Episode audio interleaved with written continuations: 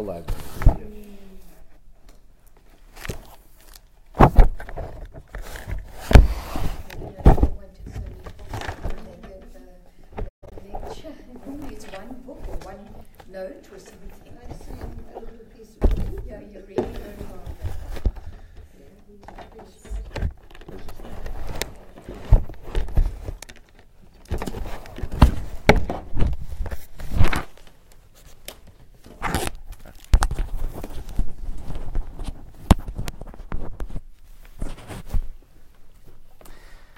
Okay, ready to go? Yeah? So, we're continuing the sixth chapter of, of Megillah Esther.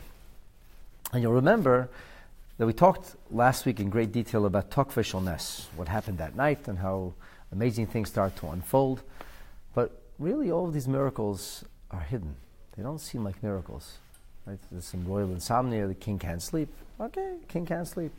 He had a lot of wine. He should have been able to sleep. Okay, but he couldn't. He had a bad dream. Okay, bad dreams happen. There doesn't really seem to be an, an, any, any overt and obvious miracle here. And we've talked about this that the whole idea of the Purim Megillah is that there are no overt, obvious miracles. Things are happening. It seems natural, but when you talk about it sequentially and you talk about how everything happens to happen at a certain time, it's compelling. That says, oh, there's the hand of Hashem, there's a Yad Hashem, fingerprints of God are obvious. So I'm going to challenge this thesis today because in the second verse, which we started to study already, but I want to return to it a little bit, it says, after the words Vayiyu Nikroim, let's, let's even go back to verse 1. It says Vayiyu Nikroim, that these words would be read. Achashverosh reaches for his chronicles, for his book of remembrance, and Rashi told us this was the kind of thing they used to do when they couldn't sleep. They had chronicles, boring speeches read to them. That's, uh, that's, that's what he did to fall asleep. It's not really unusual, but it says V'yiyu Nikroim, and the Yalkut Shimoni tells us, and the words V'yiyu Nikroim, that this happened me'elehen, that the book would read itself, was a talking book. And actually, the Yalkut Shimoni is not the only place where it says it. It actually says it in the Gemara. The Gemara says, "V'yu nikroyim melame." This teaches us nikroyim me'elehim. They were. It was reading itself. It was a talking book, without being read. And with regard to why that's the case, how, how that's indicated, the Maharsha says, because it, it's written v'yiyu nikroyim, but it should have said v'yiyu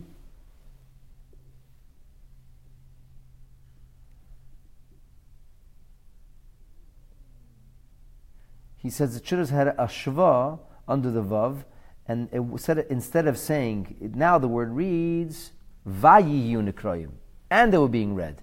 Instead, it should have said viyu, since it doesn't say viyu, it says vayiyu. So the grammar indicates that it's happening by itself. And then there's another interpretation in the, in the words of the Gemara that says that the assumption would have been that, that it would have that it would have would have said Vayu Nikroyim, it sounds as if immediately. Not that the books were brought and then somebody came to read and then the books were read, but as the books were brought, they were reading themselves. Okay, that's so the Yalkut Shimoni comments on this. The same idea is found in the Gemara. Also, Yalkut Shimoni says, Rabbi Yaakov B'Shem Rabbi says, Al Tisma, don't get excited. It's not such a big deal. It's not called an overt miracle. We already seen something like this. Where do we see it? When the land of Israel being, was being apportioned. So it says there was a goral, there was a lottery. Interesting connection to Purim. And it says the lottery spoke. It says al pi hagoral, by mouth, by virtue of the speaking, the mouth of the goral. Since it's al pi hagoral, by virtue of its mouth, we have a, a, a, a concept which is talking about in the Gemara and the Medrash. Rashi even quotes it in Pshuta Shol Mikra, that the goral was medaber. And the goral, the, the piece of paper itself said, I go to such and such a tribe. So the Yalkut Shimoni says, Umalahatel shalom ben shevet l'shevet. When we speak of creating peace amongst the different tribes, because everybody's going to get jealous. As you know, the grass is greener on the other side. So I got this piece of land. Why'd you get that piece of land? It's not fair. Somebody is stacking the board. Somebody did something to undermine our tribe, and we're not getting the piece of land or the province we deserve. So everything was worked out. There was a nasi, a leader from each and every tribe was involved in the selection of the piece of paper of, of the of the of the, the lottery, and and not only this, but there was two lotteries, and you could see that things lined up perfectly. And not, in addition to all this, there was even a miraculous reality of a talking piece of paper. Today's day and age, it's not so strange to have a talking book or a talking slip. This is, happens all the time today. But those days, it was a big miracle. And the Yalkut Shimoni seems to play it down and says it's not such a big deal. If, if they can have a book or a piece of paper that talks in order to bring about peace amongst the Jewish people as they divide their land, okay, so we had a talking book over here, over here to, to save an entire nation. All right, so Yalkut Shimoni wants to downplay the fact that there's such a miracle. Don't get excited about this miracle. However, this does provoke a little bit of a question. Up until this point, we haven't encountered overt, obvious miracles for the most part. Achashverosh wasn't planning to extend his uh, scepter, and then he extended a scepter. He didn't even know why he extended a scepter to Esther. It's very hard to call that a miracle. The fact that a man was holding a, a scepter and then he decided to extend it could, people do things all the time and they ask themselves later, why did I do that for? But this is a miracle. This is a this is talking book. I'm okay. Shimon says it's not so unusual. It happened once. Sure, it happened a thousand years earlier when the lands of Israel were being divided. This is in the same time when manna was falling from heaven every day, when a miraculous uh, spring of water was available, and they're surrounded by cloud control with, with, with the Anania covered. So, in a time of miracles, maybe it wasn't such a big deal. Seemingly, it would be a big deal here. Akashimoni downplays it.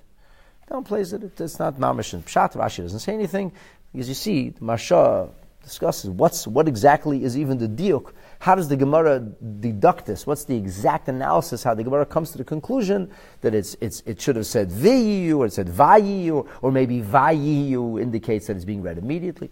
Okay. Which brings us to verse 2.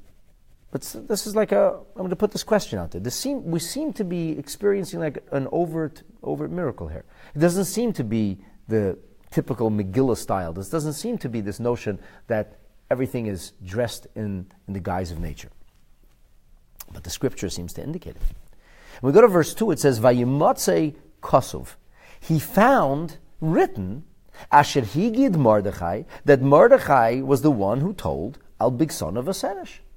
He is the one who revealed the plot, the scheming of Bigson and Seresh, who were Shnei Sarisia Hamelach, who were two people very close to the king, who probably could have gotten away with this. Mishem Asaf, they were, they were, so to speak, right in there.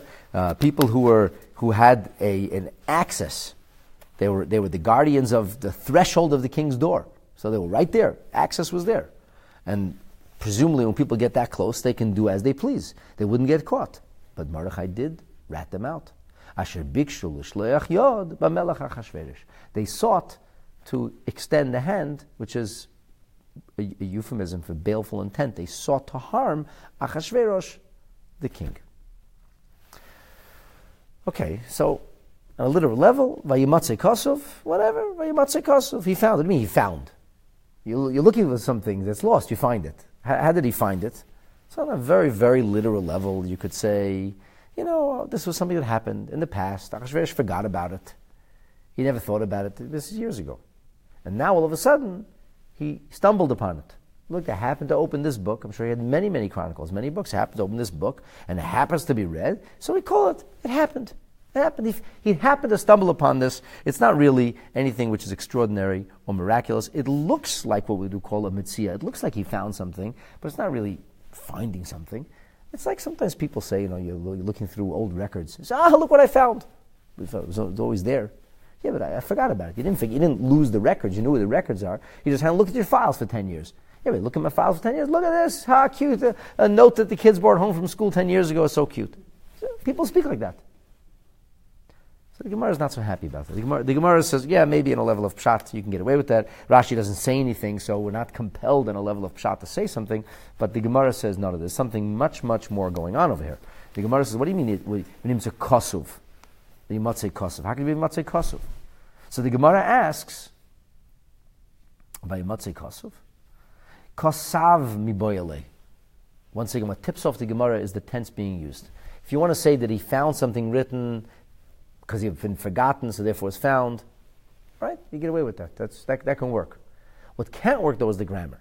We know, the grammar is very exact in the scripture, and here the grammar is wrong. Why? Because it says, Vayimotze Kosuv seems to indicate that it was being written now. Rashi says, Vayimotze Kosuv, mashma, shahaya Kosuv michodosh. Rashi says it seems it was being written. He, f- he found it. It was just written. Just written. How can it just be written? It, but Kosav, mashma meikara, was written is indicative of what happened prior. This is many years ago. It was written. But here it's not was written, here it's, it's being written. It's been written, as if now it's been written. Vayimatze Kosov, Sefer Zikaron Lefanov, he suddenly found that it was written in front of him as if it had been written now. So the Gemara is disturbed. The Gemara says there must be something being taught to us. So the Gemara on Tesvav Amid Beis moves into Tes Zayin Amid Aleph on the top of page 16. The Gemara says, ah, let me tell you what's really going on over here. What really going on here is that there was a guy whose name was Shimshai. And Shimshai Moichik, Shimshai was busy erasing the story. He was erasing the story. The Gavriel Kaisev and the archangel Gabriel, he's writing. Shimshai erases, Gavriel writes. Shimshai erases, Gavriel writes. What's going on over here? What does this mean that Shimshai erases and Gavriel writes? Who is Shimshai? So we take a look in Rashi. Rashi says Shimshai. Shimshai is Sefer HaMelech. Shimshai is not the reader. Shimshai is the scribe. Shimshai is there in the middle of the night, strangely enough. And Shimshai is busy erasing the words that Mordechai saved the king. Seini Yisrael Hoya, Rashi says. He was an anti Semite, a hater of Israel. And then Rashi goes on to tell us that this no goodnik was up to this for a long time. Back in the days of the king Koresh, when Koresh allowed the Beis Hamikdash to be rebuilt, he was the one who brought the case against the Jewish people. He was the one who had written up the brief that the Beis Hamikdash should be stopped, and it was stopped. So this Shimshai was still at it, and now Shimshai is trying not to write, but to erase what had already been written, so that Mordechai would not get the credit. Now, of course, the obvious question is, like, how did Shimshai even get to the book? How, how does this even make sense? Achashverosh is in his bed. He can't fall asleep. He calls his people. He says, "Read to me." It's not Shimshai because we see the people said he asked them later, "What was done for this guy Mordechai?" They said, "Nothing." So it couldn't be Shimshai because Shimshai wouldn't have defended Mordechai. Shimshai is, is Rashi says he is Sefer Hamelach. He's the writer. But now he brought the readers. The readers were reading, right? The nikroyim. He didn't say, write something for me. He said, read something for me. So, so what does it mean then when it says that Shimshai was erasing? How could he have done that in front of the king? So, so this question is asked by the Mefarshim. The Ben Yehoyada explains the Gemara in the following manner. And incidentally, this, this idea is found in many, many Mefarshim. That it says two things. That there's Sefer Zechronis and Divrei Hayamim. Chronicles and Book of Remembrances. And they're not the same. This is the way the Ben Yehoyada explains it. He says that the Sefer HaZechronis was, or the Book of Remembrances, was where everything was written in short. Just the synopsis of the day. This is what happened on this day in the royal court. This is what happened on this day in the royal court. It was not detailed notes, just like general synopsis. And then the second set of books, those were the detailed books. That was called the Chronicles. That was the minutes of every meeting. Who said what, how it was said, when somebody responded, when the vote was taken, all the details of exactly what happened in Achashverosh's court were written down, down to the milli detail. That's what Pratei Amaisa were. So the Ben Yehoyada says, Balayla, at night, the king can't sleep. So there was people. Who are these people? What it says? Uh, the king asked for his books to be read, and then it says, Vayemer HaMelech Manasi Yikar. In verse 3, it says, What did the king say? What was done for him? Vayemer Nare HaMelech the young lads, Misharsov, his attendants. So these attendants, young lads, that's not the Sefer HaMelech, it's not the official stenographer, the official historian of the royal court. These were just some kids, people he trusted, his aides or assistants were right there. So that wasn't Shimshai. They were, he wasn't the reader. Shimshai, as Rashi said, is, is the writer. So he was sitting with the royal records. The royal records were kept in this inner sanctum. I guess the the uh, king had his royal bedroom, and next to his royal bedroom, he had a royal study. And the royal study, that's where the records were kept. And Shimshai was in the adjacent room in the royal study, middle of the night. He was there. And what happened is when the king sent for the book of remembrances, for the Sefer Zecharinis, which is going to be the synopsis, he had to be waiting with the chronicles in case the king wanted more details. It's like, you know, today on the internet you can read sometimes a synopsis of something, and if you want to know more details, you have to click on it. Well, there was no clickable option. So the clickable option was Shimshai. He was next door. He would have to bring the book. Nachashver said they would say book A, uh. Okay, all right, let's go through his files, his huge uh, shelves, and find the file, and you bring the file in, and there would be all the details would be shared. So the Ben Yehoyada says he heard Shimshai overheard that they're reading this particular narrative, and he knew the narrative, and then Achashverosh asked, "I want details." There's no details. It just says there was there was two bad people. They were ve- they, they penetrated the inner core of Achashverosh's circle. They were really right there at the threshold. They could have killed him. Somebody said something, and and he, the king was saved. The king says, "Somebody said. Who was that?" As we learned in our previous class, Achashverosh started to think, maybe Haman's out to get me. And he had a nightmare that Haman was over him with a sword. And then he started thinking, one second. He's like, him and Esther, they're too close. This, this guy thinks he's in charge now. I have to cut him down to size. And then Achashverosh says, maybe the dream's true. Maybe he's coming after to get me. He wants to kill me. And he remembers there was maybe something happened once. Somebody tried to kill me, and somebody, I bet you there's somebody out there who might be able to help me, but he probably is not going to bother helping me because I maybe didn't take care of him last time. Maybe he's even angry at me. So Achashverosh is having all these thoughts in his head. so he wants to know what's going on now. And he all of a sudden is suspecting Haman. Haman is quickly falling out of favor. The politics are shifting very, very quickly. So Achashverosh wants to know more details. Shimshai is Haman's son. Because Haman's sons kept the records. He's next door. He hears Achashverosh say, click, AR692. I want to hear the details of that story. Uh oh. So Shimshai immediately starts to quickly erase Mordechai's name. So when the details come in, it'll be nameless details. Won't say who. Doesn't matter who. There was a, a chamberlain, a minister, a parliamentarian. Somebody looked out for the king. And as Shimshai erased, Gavriel wrote. Shimshai erased, Gavriel wrote.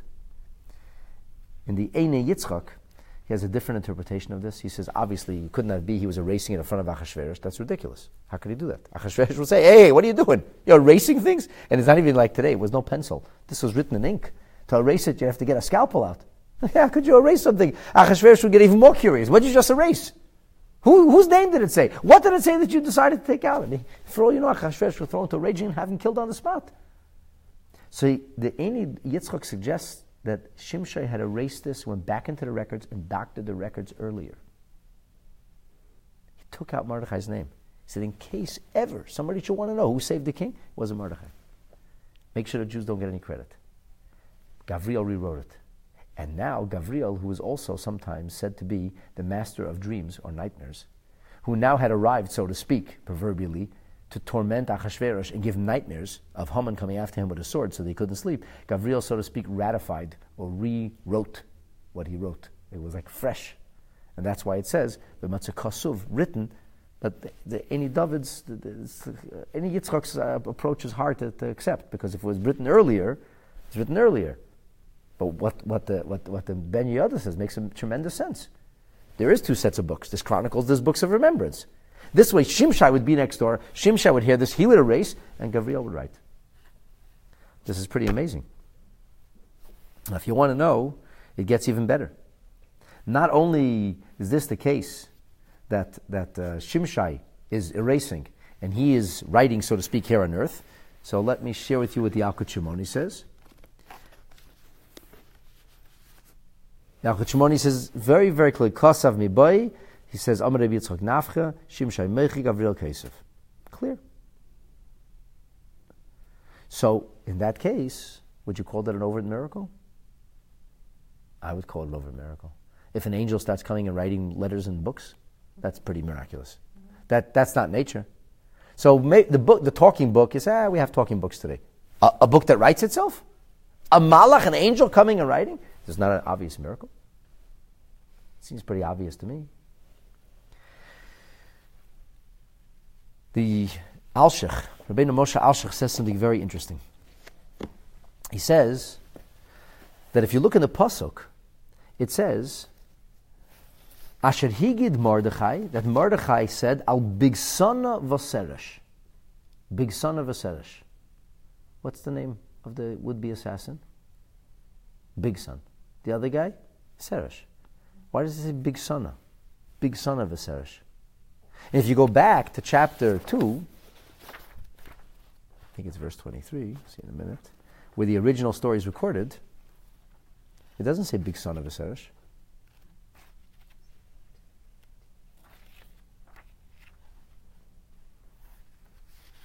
It says in verse 21, Mordechai Yeshu b'shar melech kotzav big son. Vayivakshlu shleach yod. Exactly what's written later. Big son and seresh. Mordechai finds out. Finds out. Mordechai tells uh, Esther. Mordechai tells Esther. So the end of the second chapter is really what we're going back to now, which happens a long time, years before the story. Now over there it says, it doesn't say Kotzav, big son of Viseresh. There it says big son of Viseresh. How come now, in verse 3, in verse 2 of chapter 6, does it say big son of Viseresh? So the Masas Moshe, the Alshich says something absolutely unbelievable. He says, Haman's children, they were the scribes. Shimshai was one of Haman's children. He had many children, as we learned, like scores of children. Ten were hung, but he had many children. So Haman's children wanted to minimize, downgrade the story. They said, How could they downgrade the story? If you have an intelligence agent who provides information, and that information leads to the arrest and the conviction of a would be assassin, so what would give the would be agent the most credit? And I'll give you a multiple choice. If he gave you clear information or vague information. Which would be a more powerful or appreciated kind of intelligence? Vague information or clear information? Obviously clear. Mordechai gave very clear information. He said, two guys, right there on the threshold, in the inner circle. Their names are Big Son and Seresh. So what did what did the children of Haman do when they recorded this? They didn't know about genocide yet. They still hated the Jews. They anti-Semites. They want to make it look good. So they wrote Big Son, Oi Seresh. In Hebrew, the letters Aleph Vav mean or. Big Son or Seresh. In other words, Mordechai didn't give such good information. He gave vague information. It was Big Son or Seresh. We're not sure exactly who it was so that the one who reads it later will see that the information wasn't so clear. That Achashverosh had to do his own investigation. It was a tip, but nothing more than a tip. He got tipped off. And therefore, and therefore, they basically wrote the story, the narrative down in counterfeit fashion in order to minimize the zechus, the merit of Mordechai. This was about minimizing Mordechai's merit. So what did Hashem do? They wrote Oy. Hashem rearranged the words. That it said, big son of Vaseresh. He put space between the Oy. He took the Aleph and sent it back to big son, took the Vav, and he added on to Seresh. Why didn't just erase it? I don't know. But that's what he says. That's also pretty miraculous. Now, this you could say, okay, he made a mistake. They meant to write big son Oy, but they forgot to make the spacing was off. Maybe. Clearly, we know that Shimshai wanted to erase this, and to begin with, they never even wanted to write the story. They wanted to minimize it in any way they possibly could. The Me'am Lo'ez adds that they were hoping that if the story ever gets dealt with, Mordechai could also get the guilt of having an innocent person die, because they said it wasn't Big Son and Seresh. Who did the king kill? Big Son and Seresh. Why? Because Mordechai said, no, no, no, no, it was one of them. Kill them both. Whose fault is it? Achashverosh never take blame. He said, well, I, I acted on the information I had. Mordechai said we had vague information. It was a life at stake. I'd kill them both. So again, it further minimizes Mordechai's merit. I mean, he, he seems kind of Hashem Yatza. He says this is like an act of God. Okay, maybe not an overt miracle, maybe just an act of God. Borderline overt miracle. But one thing's for sure: a talking book, overt miracle. I know that you know Al Shimoni wants to downplay it. It's not so. It's not the first time. It's happened already. Happened for a smaller reason. Yes, but in a time when miracles were happening regularly on a daily basis. Doesn't fit with the narrative. Doesn't fit with the story of Purim. doesn't fit with the theme of the Megillah. And then we have this bigger miracle where an angel comes and writes what a person erases. There's another medrash that says that Shimshai kept opening books and he kept trying to turn the page, go to another story.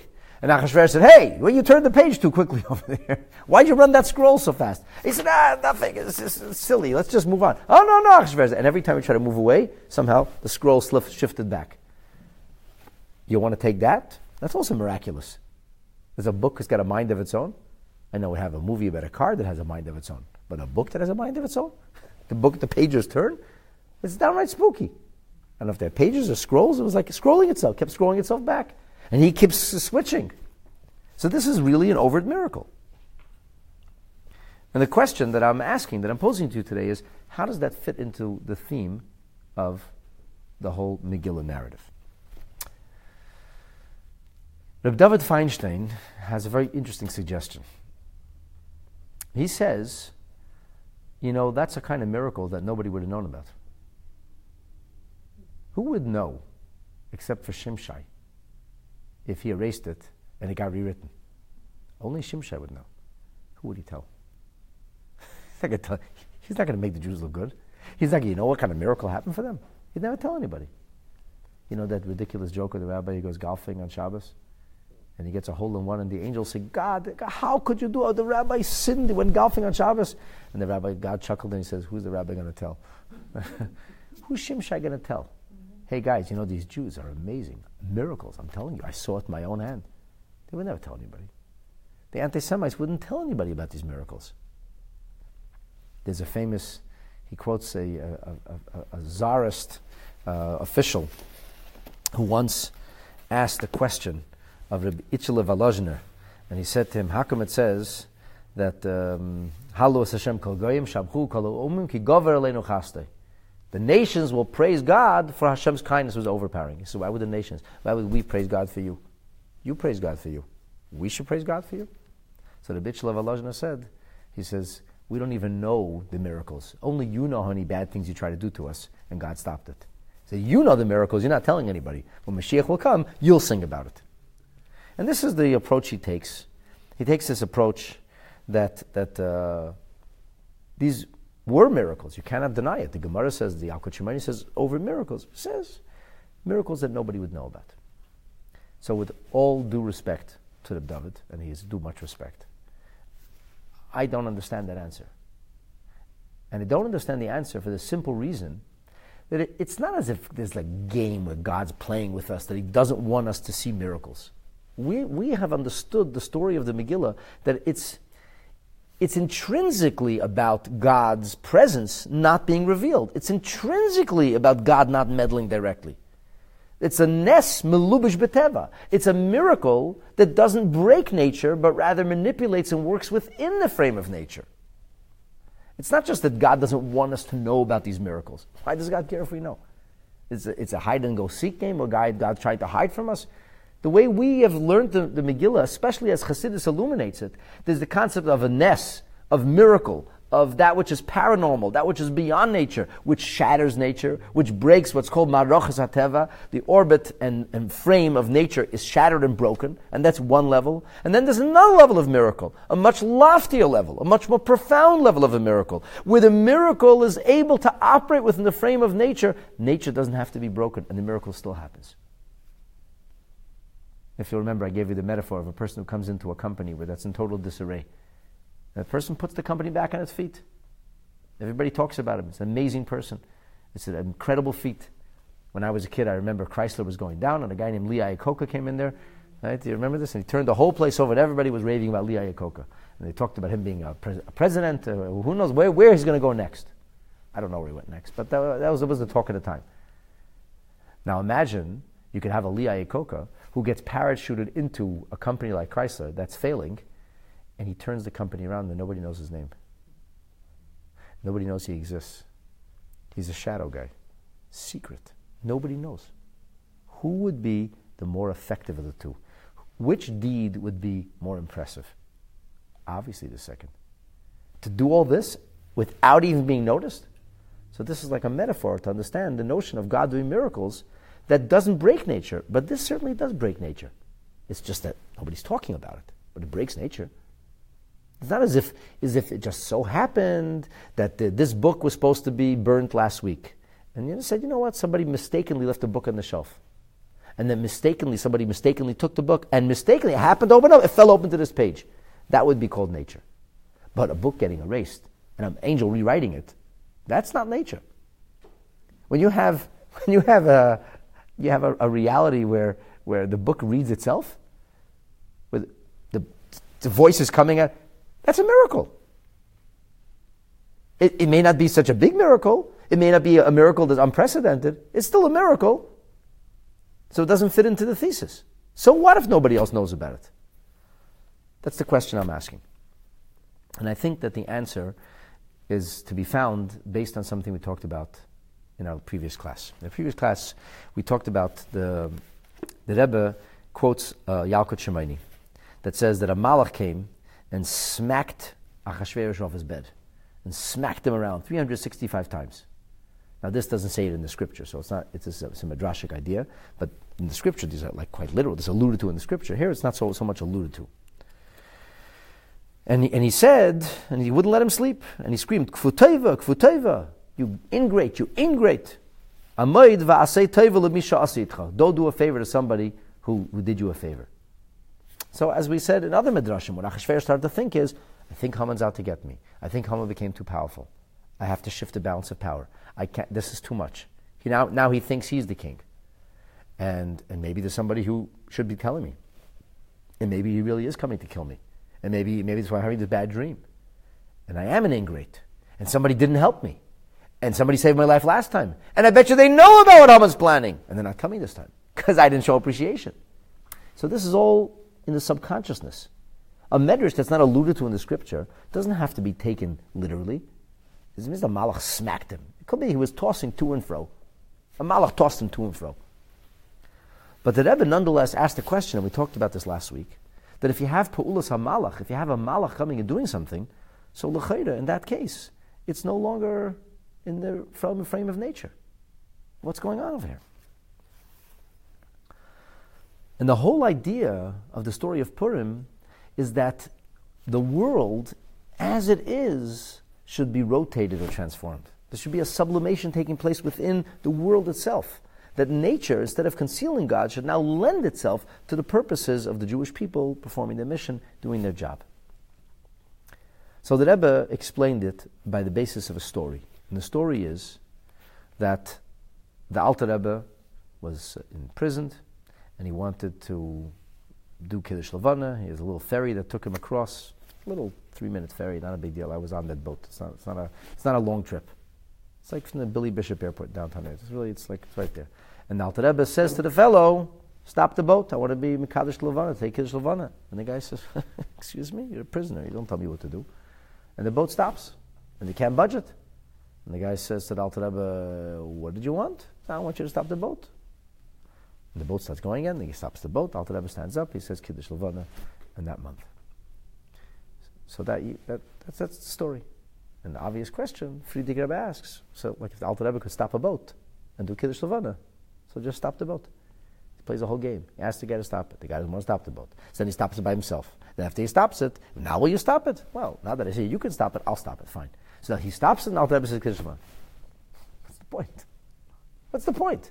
If you're a miracle worker, if you have mastery over the physical, material, ordinary reality, if you can change the subatomic structure, or however you do this, this, these paranormal deeds, so just do it. And the explanation is that the whole idea of doing a mitzvah is that it shouldn't be done by virtue of a miracle. It should be done by virtue of nature. Otherwise, you have mitzvahs in Gan Eden. Not, that's not the point. The point is mitzvah should be done here, within the frame rules of here, of nature. And therefore, the Rebbe said the same is true with Achashverosh, that ultimately the bittul hagzera, the renunciation or the, the, the annulment of this decree of genocide against the Jewish people, has to come from who? From Achashverosh himself. He has to make that decision. And it has to all be, so to speak, dressed up within the frame of nature. So, so t- that's, and, that, and that's, we, we, did, we, um, we talked about this last week, last class. So I was thinking that the same idea really applies here as well. Ultimately, ultimately, the book reading itself, it's not a, it's not a, a miracle that had to be. It's not like if the book wouldn't read itself, the person wouldn't read it. Or maybe what happened is these people didn't want to read there. So what happened? It started reading itself. It started reading itself, so they started reading. There's no option. They started reading. Shimshai is trying to erase, and it keeps getting rewritten. He gives up. In other words, it's not really the shattering of nature, it's allowing, it's kind of redirecting nature. It's like redirecting Shimshai. Shimshai, stop what you're doing. He erases, it gets written again. He erases, gets, at some point he realizes, stop erasing. Gavriel only rewrote what was written originally. And interestingly, that's what's so compelling about what the Alshich says. If Gavriel rewrote it, why wouldn't Gavriel rewrite it big son Viseresh? Why did they leave it the big son of Viseresh? Because they just rewrote what was already there. Just spaced it a little different. Just move the Aleph over, move the Vav over. So it says big son of Viseresh. It's not really a miracle per se, it's still manipulating or moving with nature. And when Shimshai sees this happening, eventually Shimshai stops erasing. He has no choice. And when, when they see the book reading itself, it wasn't even an option. They got the scroll, and the scroll opens up, and it starts to read. So they picked up from there. Doesn't say, doesn't mean that um, they, they, continued, right? Because if you remember, one of the interpretations is vayihiu nikroyim. Vayihu means immediately, right? The Maharsha says it should have been a shva. It says vayihu. It should have been viyu the other other mafarshim say no. It says vayu vayu means right away. Was it right away? So it means the moment the book came, before they could start talking, it, it would take probably years to read through all the chronicles. How'd they happen to come to this chronicle? The book opens up, scroll opens up, and starts reading by itself. So it was a no-brainer. So the people there reading, the reader just continue where you started reading. In other words, it really wasn't a shattering of nature per se. Ultimately, the miracle did happen through natural means. Shimshai stopped erasing at some point. Achashverosh was forced to get up and confront the situation.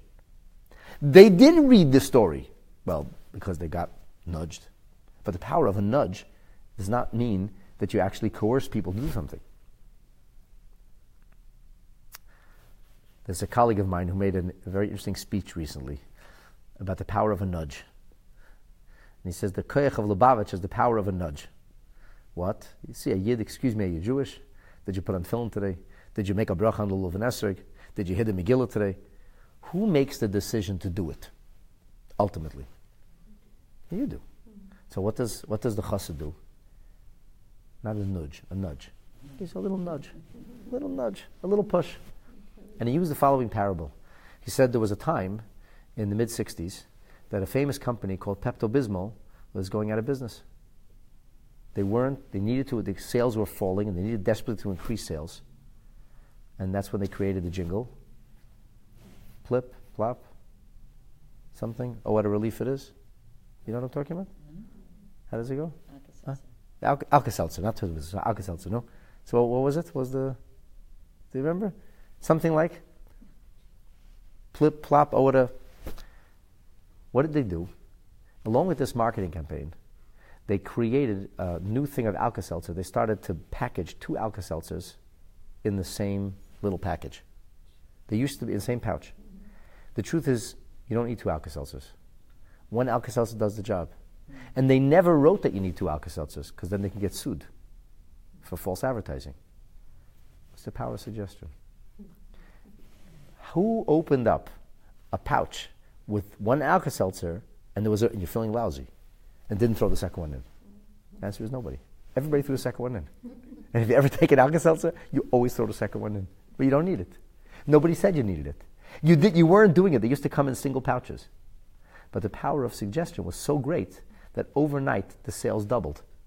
Because everybody who was using one Alka Seltzer was now using two Alka Seltzers.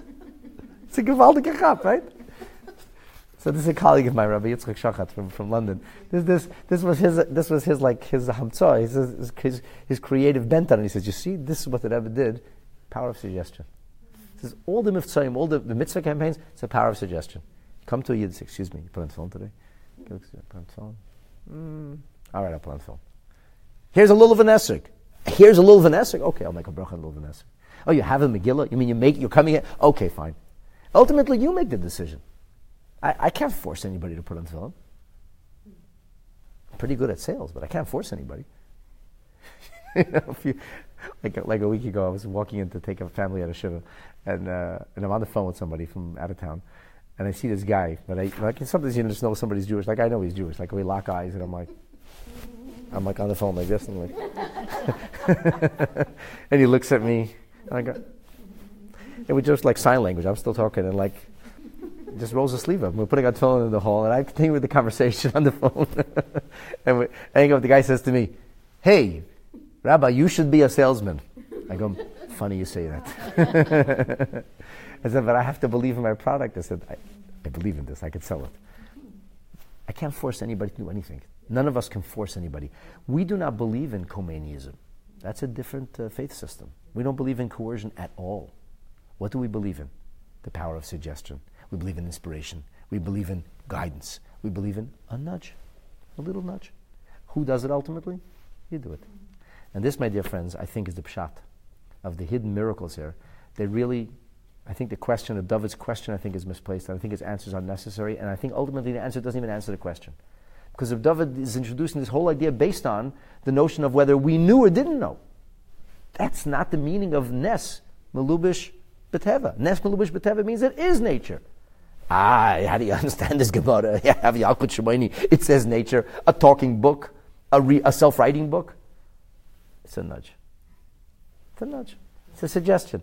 At the end of the day, it was using nature, and the proof of it is what's, what's my proof? My proof is in the Alshich. Because even when it was rewritten, what was rewritten? Big son of a Seresh. Left over the original writing, just uh, moving the Aleph and Vav apart, which could even be the original writer, mistakenly put an extra space in which tips you off to what their intentions were. and makes you appreciate what happened. They meant to be big son of a Seresh, and they were Shnei Sirisei Melech, and they were Mishemet Asaf, they were, they were chamberlains, they were right in there guarding the threshold, and they were big Shalish Leichad, they would try, try to knock Achashverosh down. So Achashverosh says, Vayemer Melech, the king says, Ma Nasa Yikoru Gdula. What was done?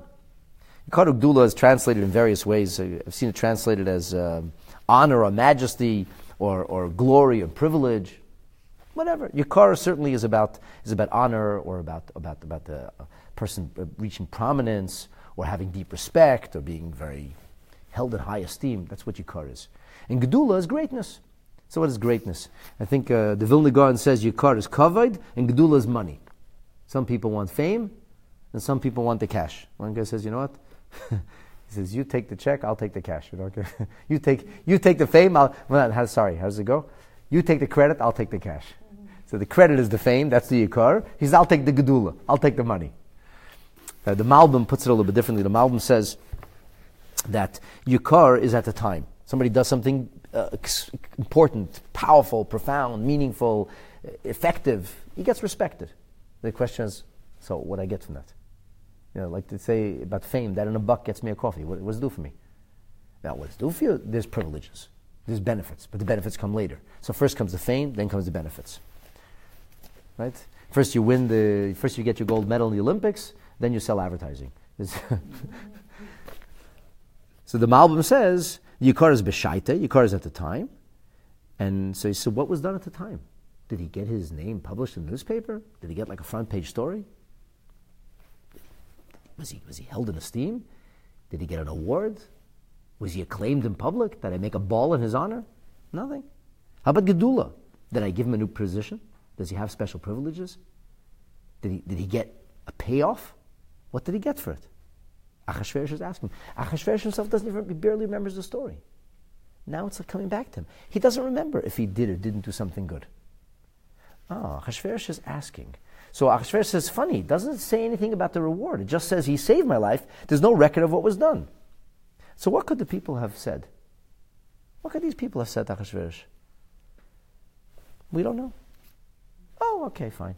What did they answer? What was done for him? What the young lads, the attendants say? Nothing. Absolute nothing was done for him. Why did they say that? This helps Mordechai, doesn't it? Why would they want to help Mordechai? Weren't they all a bunch of anti Semites? The Gemara says, yeah, they were. So why did they want to help Mordechai? So the Gemara says something unbelievable. The Gemara says, From this, we see something very interesting. It says, Linasi imedavar, Amar Rava, Rava says, Loi mipnei oy havinas Mordechai. Not because they love Mordechai. This wasn't a love of Mordechai. Rather, Ela mipnei shaseinim is Haman. They hated Haman. Initially, they were anti Semites. They couldn't stand Mordechai. They, no, they, they begrudged Mordechai. They didn't like Mordechai. At a certain point, Haman started to abuse his powers. Haman started coming down at them. He was looking down at them. He put them down. So they resented Haman's power. Especially that the night before, Haman was the only minister invited to a private dinner with the queen and the king. That bugged him. This is Esther's magic at work. All of her things that she thought of, the whole nine point strategy, every one of them came true. This was another stunning miracle. People come up with strategies. You don't know what's going to happen. So Esther had many thoughts. Every single one of them happened. Esther said, You know what's going to happen? Achashverosh will start to say, Hmm, I wonder. Maybe Esther and Achashverosh, Haman have something going. Why are they so close? Achashverosh started to be suspectful. Achashverosh started to think, maybe Haman's after my crown. Esther said, maybe he'll think that. He did. Esther said, let me incite jealousy so the other parliamentarians, so the other ministers will be jealous of Haman and they won't be quick to help him. That's exactly what happened. Faster than Esther could have imagined. Esther has no idea that that night the king is going to be reading the story. She has no idea that the next day Haman is planning to hang Mordecai the next morning. But a Kadosh Baruch runs the world. So just in the nick of time, he arranged it. That just as Esther had thought, but not in any way that she could have imagined. On steroids. They said, enough of this Haman guy. It's time to have a shift of power. The politics have to change here a little. And how would they neutralize Haman? What's the best way to undo Haman's influence? He raises arch enemy. That's still how politics works. You see it going on in Washington all the time. This one goes down, that one goes up. It's a bang, it's a balance of power, it's a game. So they're, pl- they're playing the game. These, these guys, you know, it's like uh, you better be friends with, with the, the, people on the inside.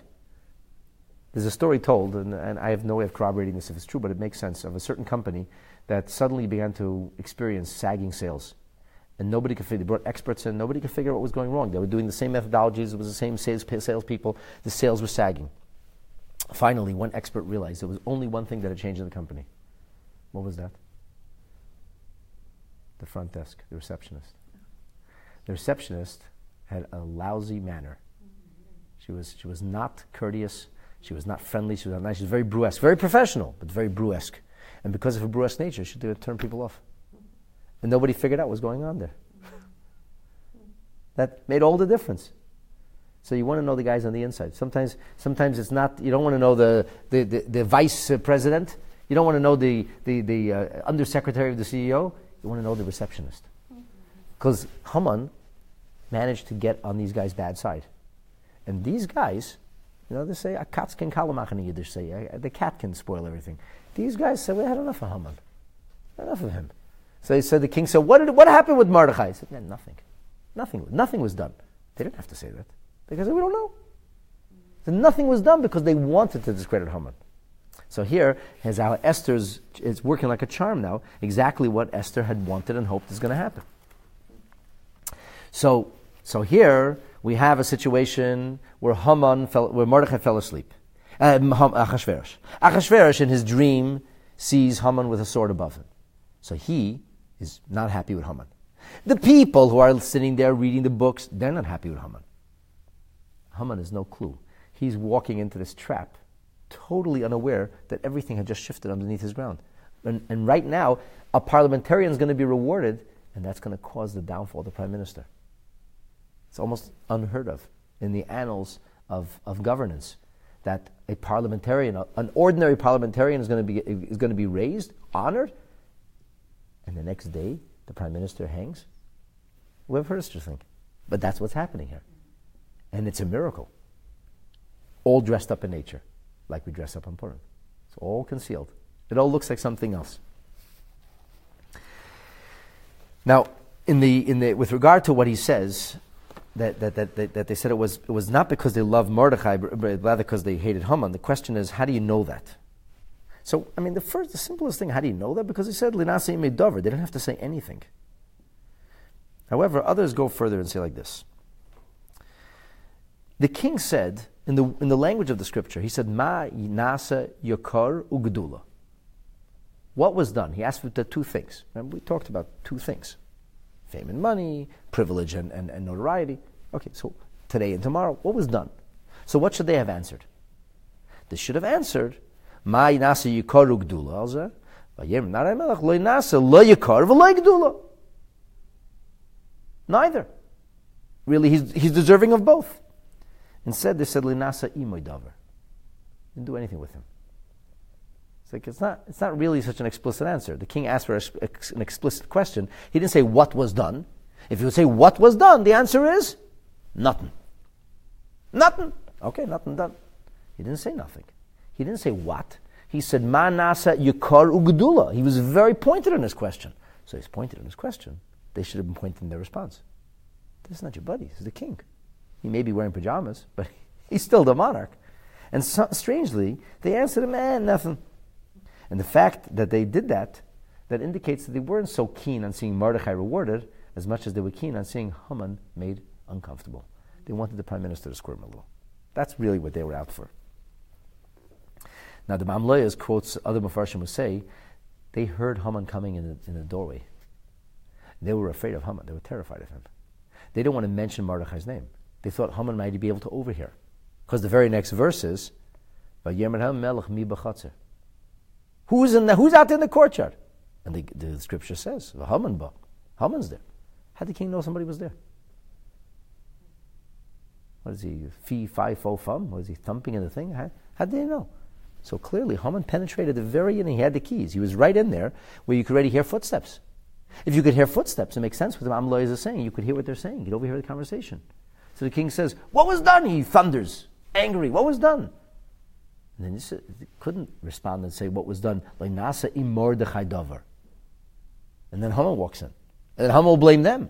So he said, Nothing was done with him. When Haman walks in, he still thinks it's about him. Because he's Mr. Geocentricity. The whole world revolves around him.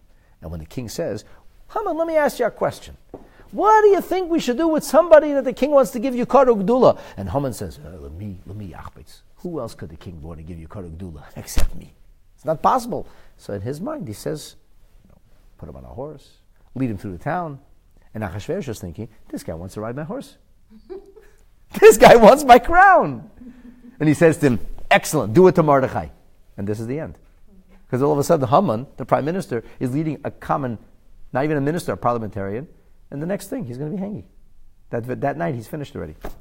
So this is how the whole story unfolds. What you really could see over here is a, in a very, very compelling way how, how the miracle unfolded in the terms of nature. Even with the miraculous events that nudge things along, they were but a nudge. And ultimately, the, the, the real the story here, the talk, even talk ness, even the beginning of the full reversal where the tables are turned, it happens in a subtle way, and it happens ultimately using nature all along. All along. Everything just happens to fit in perfectly. And this, of course, reminds us that divine intervention happens just in time. Just when it has to happen. All right, so that's where we'll uh, break for now. And Bezrat Hashem, we'll continue. So then we'll start the conversation where the, the king says, Who's in the chutzner? Haman bala chutzner beis. Haman comes to the outer courtyard. And why did he come for? Lemer litles says Mordechai. He came to say, Hang Mordechai. That's what he came for. That's what he came for. But uh, that's not what's going to happen. See, because Zeresh told him, Wait till the morning.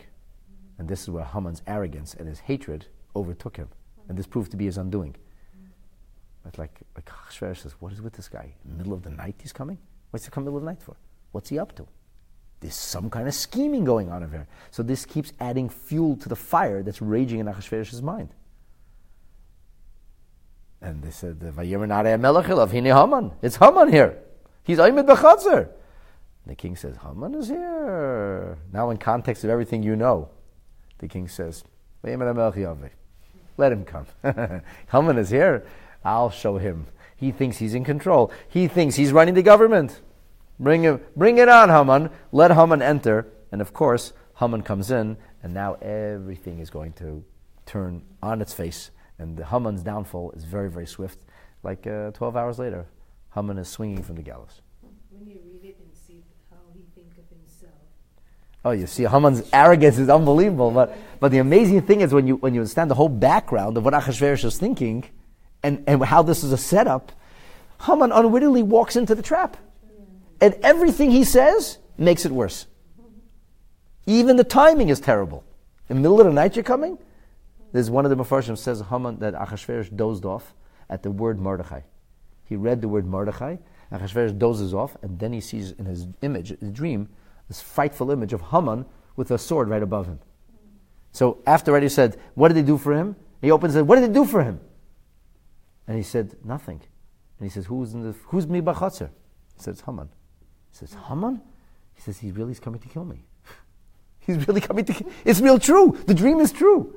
So this is all going on behind the scenes. And uh, as I said, this, this is the takvishalness. This is where the miracle starts to unfold very, very quickly. And as you'll see, the pace is, is from this point onward, is, is to Haman's downfall, is indeed very, very swift. To be continued.